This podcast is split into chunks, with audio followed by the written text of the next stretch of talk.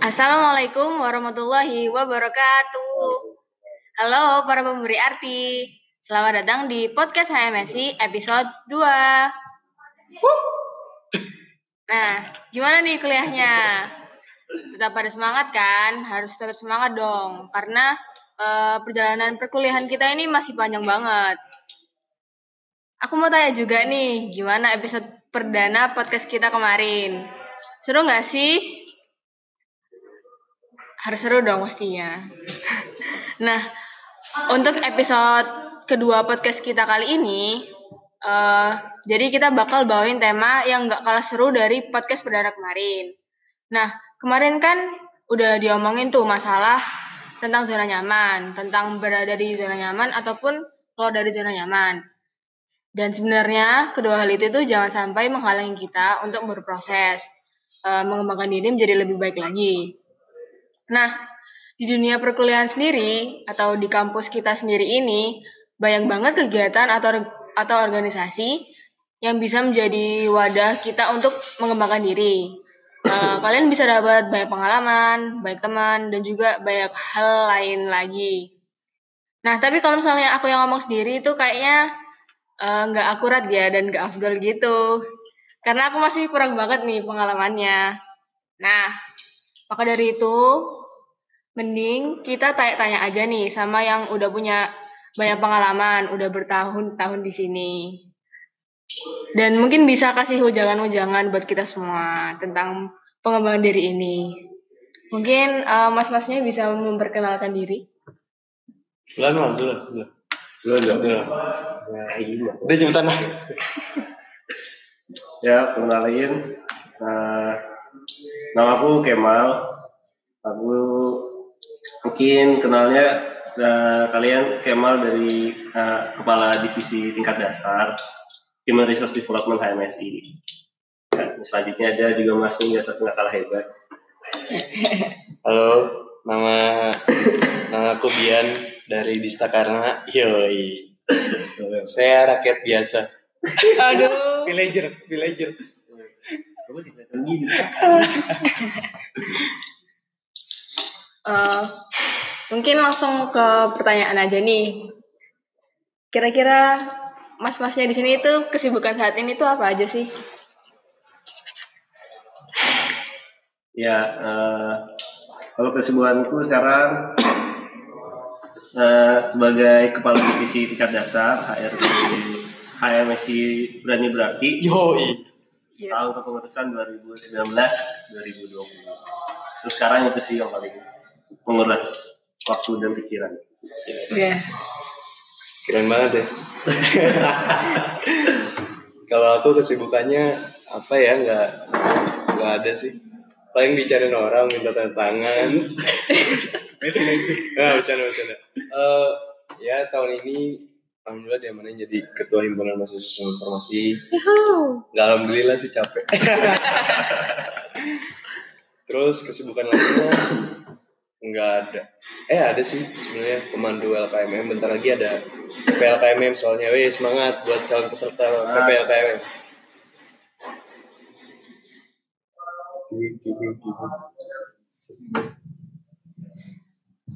Nah, terus juga mau tanya, kan mas-masnya ini udah menjabat ya di himpunan.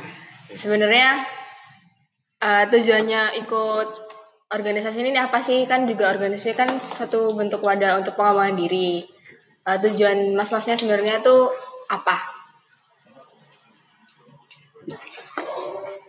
Ya, jadi awalnya itu, ini dari awal mata aku Iya. boleh boleh ya. Jadi pas maba aku sebenarnya nggak ada kepikiran buat masuk himpunan.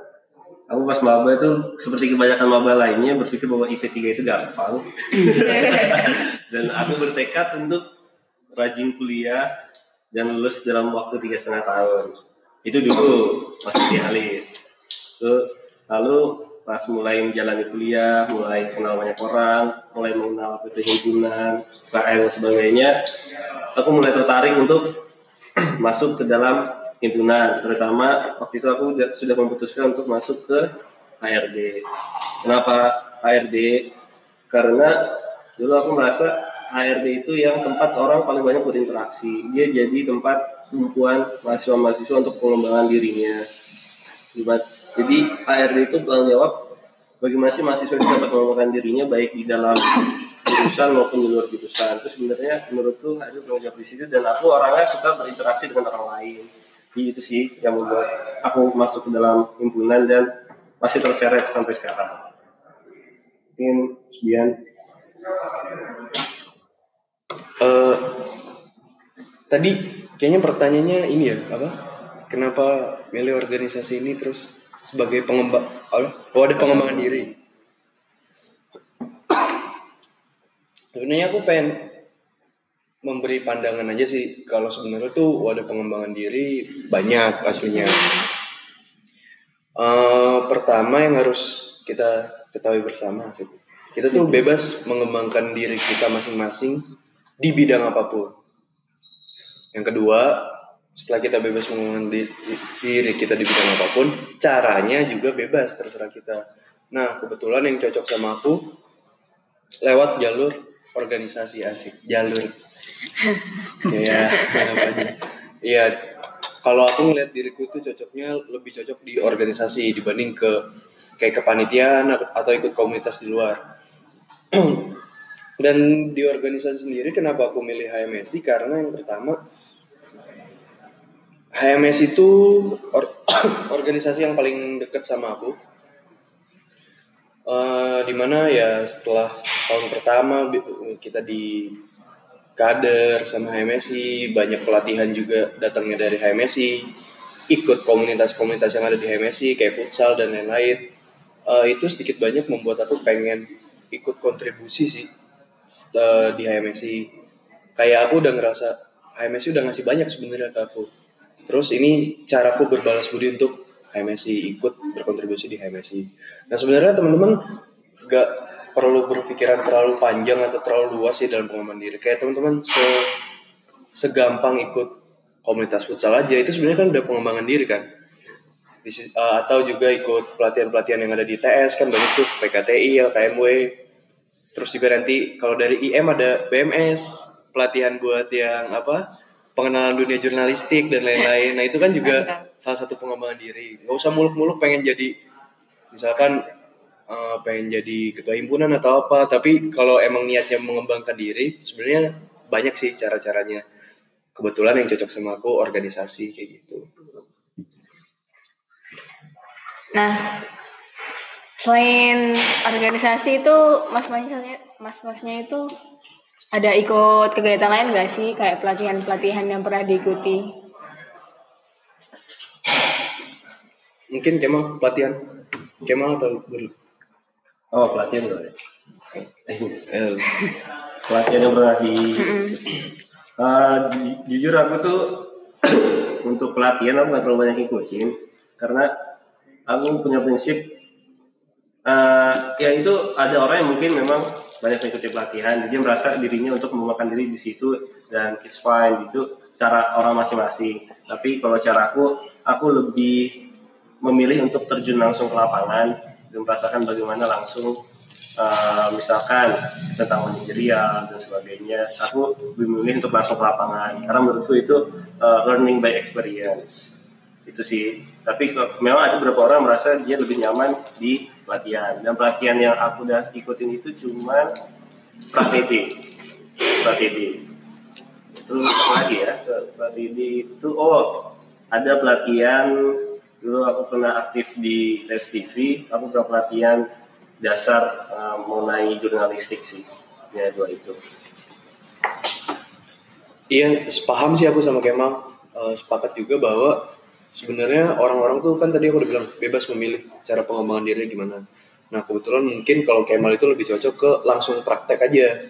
Nggak perlu uh, bukan nggak perlu sih. Mungkin Kemal merasa lebih cocok kalau langsung turun praktek learning by experience kalau kata Kemal tadi. Nah, kalau aku kebalikannya, kalau aku lebih suka ikut pelatihan. Aku kayaknya cocok ikut pelatihan, terutama pelatihan manajerial yang populer banget di tes, namanya LKMM. Latihan keterampilan manajemen mahasiswa. Itu ada banyak tingkatannya, pra TD, TD. Pra TD itu pra tingkat dasar, PD tingkat dasar. TM tingkat menengah, TL tingkat lanjut. Nah, kebetulan alhamdulillah juga aku udah berkesempatan sampai tingkat menengah. Uh, di LKMM sendiri pengalamannya menyenangkan banget sih uh, kalau menurutku karena biasanya kita itu lintas jurusan atau lintas fakultas. Nah kebetulan di Pratd berkesempatan sama teman-teman FTIK banyak dapat kenalan juga pengalamannya luar biasa di TD sama teman-teman jurusan di situ lebih kenal dan lebih rekat lagi sama peserta-peserta TD dan LKMMTM itu antar fakultas. Kebetulan waktu itu aku sama FTI dan FBMT nah di situ banyak banget dapat pola pikir baru pandangan baru dan aku merasa kerdil di sana. Nah dengan merasa kerdil di sana aku mencoba untuk menggali lagi ilmu apa yang bisa aku cari dari mereka sehingga secara nggak langsung diriku terkembangkan sih menurutku kayak gitu Nah, pelatihan juga kayaknya nggak cuma LKMM sih di ITS ada banyak LKMW kalau teman-teman yang mau ikut pelatihan kewirausahaan bener. Terus ada PKTI TD, eh sorry PKTI pelatihan karya tulis ilmiah. Kalau teman-teman pengen memperkuat dirinya di bidang karya tulis, yang biasanya mau ikut-ikut PKM itu cocok ikut PKTI TD. Pelatihan apalagi ya banyak sih, ada yang diadakan sama LMB, ya. itu juga banyak. Ada pelatihan oh ini juga ada pelatihan dari BMITS pelatihan aksi. Hmm. oh iya. Pelatihan aksi terus ada pelatihan kastrat namanya kastrat summit. Itu kayak pelatihan kajian aksi strategis lah. Jadi buat teman-teman yang suka buat kajian tentang isu-isu sosial masyarakat sosial politik bisa diikuti di situ. Itu sih pengalaman kepelatihan kepelatihan Wah, baik sekali ya Mas masih di pengalamannya, di pelatihannya. Uh, dan kan udah banyak banget nih ikut uh, pelatihan-pelatihan dan juga terjun di organisasi. Mungkin bisa diceritain apa sih yang didapat selama ikut di pelatihan atau di organisasi yang diikuti ini? Hal yang didapat yang menurutku paling penting itu bahwa isi kepala orang itu beda-beda. Itu yang paling paling paling pelajaran paling penting yang menurut aku dapat selama terjun langsung di organisasi maupun ikut pelatihan. Karena gini uh, dengan kita ikut organisasi atau ini contohku ya aku ikut organisasi itu aku merasa bahwa aku sadar kita itu nggak boleh melihat sesuatu itu hanya dari sudut pandang kita doang. Bagaimana kita berbicara itu juga harus memahami banyak aspek-aspek lain aspek mungkin uh, si A punya pikiran berbeda dengan kita, si B punya pikiran yang berbeda dengan aku dan si A itu dan bagaimana kita mengambil keputusan yang baik untuk semuanya. Tidak tidak mesti keputusan yang kita ambil itu keputusan yang disetujui oleh semua, tetapi seenggaknya kita paham bahwa itu keputusan yang terbaik bagi kita semua. Itu itu yang pelajaran aku dapat dan hal yang paling sulit ya karena setiap manusia setiap manusia kan punya egonya masing-masing. Terkadang ya aku nggak memungkiri bahwa aku juga memaksakan pola pikirku ketika berdiskusi. Tetapi aku juga selalu berusaha membatasi diri, jangan sampai kita menyuarakan isi pikiran kita, tapi malah mem memecah belah kelompok. Uh, kita tuh harus apa istilahnya tuh kalau orang bilang tuh agree to disagree. Kita harus sepakat untuk tidak sepakat. Jadi itu sih pelajaran menurut paling penting yang aku dapat selama organisasi atau pelatihan iya kayaknya setuju banget sih sama Kemal. Aku pengen ngomong dari sudut pandang pelatihan ya terutama. aku tuh selalu beranggapan bahwa pelatihan-pelatihan yang ada kayak LKMM contohnya ya, pra tingkat dasar sampai aku ke tingkat menengah TM. Sebenarnya materinya itu gampang banget dilupain. Kayak misalkan pelatihannya tiga hari, paling e, besokannya hari keempatnya udah lupa paling yang diingat cuma 50% dari materi. Aku sih selalu bilang bahwa pelatihan-pelatihan itu atau LKMM terutama lebih dari sekedar materinya sih, tapi lebih ke pengalaman, koneksi yang didapat sama teman-teman, terus juga uh, pola pikir baru dari orang lain sehingga kita bisa belajar oh bahwa sudut pandang orang di luar sana tuh ternyata nggak nggak sama ya hidup tuh nggak cuma tentang hitam atau putih tapi ini berwarna sudut pandang orang lain tuh kadang-kadang bikin hidup kita lebih lebih hidup lah aku bilangnya kayak gitu. Jadi kita explore lebih banyak dan tahu lebih banyak. Itu membuat diri kita juga jadi open minded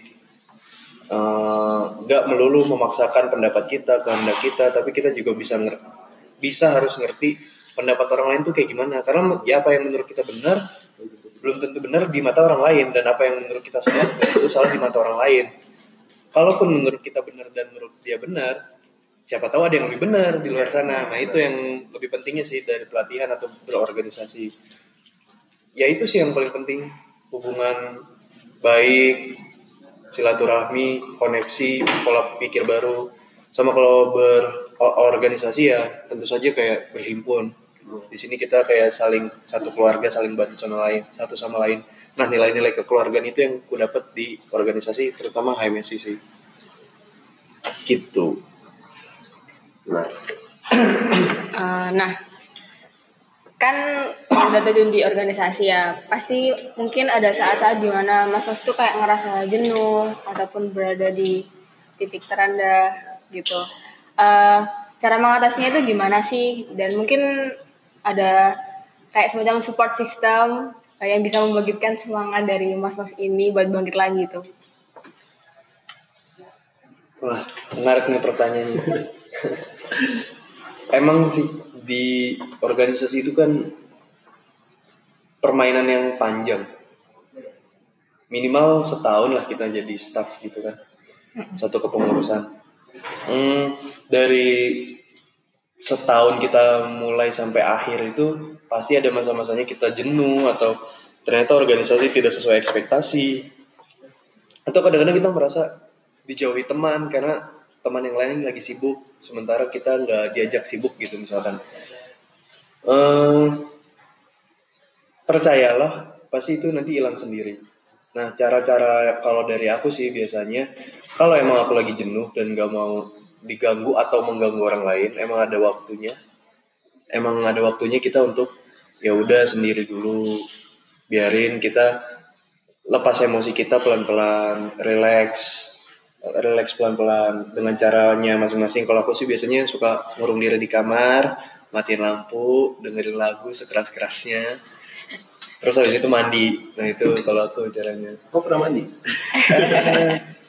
Naca bro. Ya itu. Atau kalau emang lagi stres banget, ada baiknya sih cerita sih ke teman-teman. Nongkrong, ngopi di luar. Sambil ngerokok ngerokok kan, minum-minum kopi, asik tuh. Nah, ya itu sih. Pokoknya kalau stress relief, kalau kata orang-orang, stress relief tuh tiap orang beda-beda. Tapi intinya yang mau aku sampaikan, kalau teman-teman lagi di masa-masa jenuh atau apa pun itu, percayalah itu pasti nanti lewat sendiri. Pasti nanti harinya akan kembali baik. Hari teman-teman akan kembali baik. Atau mungkin ini, kalau teman-teman punya footage-footage atau foto-foto tentang masa-masa bersama sama teman-teman angkatan, coba dilihat deh. Nanti itu pasti ngebalikin mood. Kayak gitu sih kalau dari aku. Kemal gimana Kemal? Yang lebih stres gitu. Bisa tadi masih ya. Tapi kalau aku sendiri mirip dengan Dian bahwa kita itu memang pasti ada jenuh dan penting untuk melakukan waktu untuk diri kita sendiri.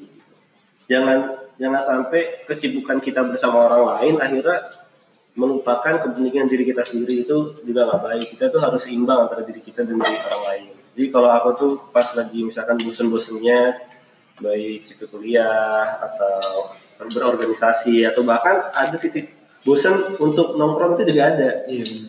nongkrong aja itu sebenarnya bisa bosan jadi aku tuh kalau gitu ya udah aku diam aja di kamar dan melakukan hal yang aku suka. Entah itu nonton film entah itu dijeng gitar orang atau gimana terserah. Tapi eh, luangkan waktu untuk diri kalian sendiri melakukan melakukan hal yang kalian suka. Nah, dan juga yang terakhir ketika itu aku juga kembali lagi ingat tujuanku melakukan hal sesuatu itu apa.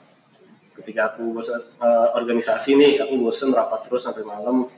Aku setelah aku meluangkan diri itu, aku sebelum tidur biasanya mikir, aku tuh ikut organisasi itu untuk apa sih sebenarnya waktu itu aku pengennya apa. Dan ketika aku eh, jelek performanya yang akan terdampak itu siapa sih? itu aku berpikir ke situ sih jadi ketika aku berpikir oh kalau aku di organisasi performa aku jelek yang kena dampaknya itu bukan aku doang. Orang lain juga bisa kena. Itu yang membuat aku oke eh, aku harus balik lagi. Tapi itu juga ya, setelah aku melakukan hal yang tadi udah diem sendiri atau melakukan hal yang aku suka gitu sih. Ingat lagi tanggung jawabnya. Oke. Wah, eh, jadi itu bisa jadiin tips-tips buat teman-teman juga nih untuk eh, menghadapi kejenuhan. Eh, dan juga terakhir, mungkin ada pesan yang mau disampaikan buat teman-teman di luar sana eh, yang ingin mengembangkan dirinya.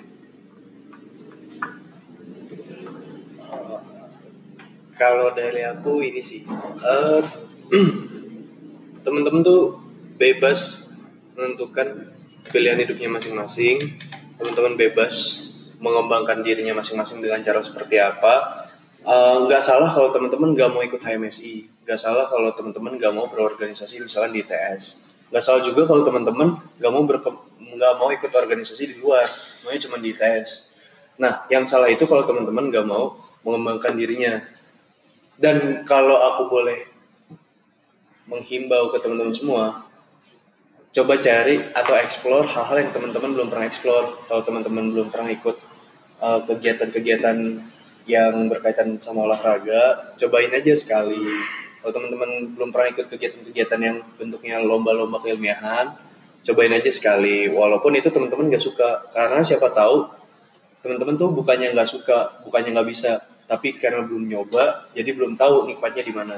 Nah, jadi pesanku sih tetap pada jalannya masing-masing, tetap pada tujuannya masing-masing, tapi sambil jalan bolehlah kita explore atau coba-coba hal yang baru. Gitu sih. Kalau pesan dari aku sih mirip dengan Dian. Ini kayak lebih kelanjutannya dari Dian aja sih. Explore diri kalian seluas-luasnya, semampu kalian. Push uh, your limit. Coba berekspresi selama hal itu baik. Coba aja. Tetapi jangan lupa uh, IC adalah rumah kalian. Jangan sampai ketika kalian sudah merasa nyaman di luar, akhirnya tanpa sadar kalian mengabaikan rumah ini, rumah kalian sendiri yaitu HMSI sendiri. Nggak mesti kalian ikut himpunan, tetapi aku berharap ketika kalian sudah sukses di luar, kalian masih tetap bisa membantu HMSI ketika membutuhkan bantuan kalian. Jangan melupakan sejauh-jauhnya kalian pergi itu tempat balik kalian ya rumah kalian. Itu sih kalau dari aku. Wah, eh, terima kasih banget buat mas-mas yang udah sharing-sharing pengalamannya di sini buat Mas Bian sama Mas Kemal. Oh, makasih juga. Terima kasih. Eh, semoga teman-teman bisa eh, membaik- semoga tadi bisa membangkitkan motivasi teman-teman dan juga teman-teman di sini bisa jadi lebih baik lagi.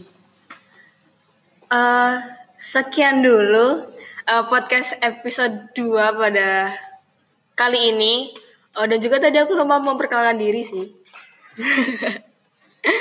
Gak apa-apa. Eh, jadi aku Frida dan juga eh, buat teman-teman mungkin yang punya saran ataupun kritik tentang podcast bisa banget eh, chat di OAHMSI atau chat aku aja karena itu bisa banget buat improve kita ke depannya. Gokil impro. Eh, HR dulu. sekian dari aku dan dari Mas Bian sama Mas Kemal juga undur diri. Eh, sampai jumpa di episode selanjutnya. Dah. Dah. Dah.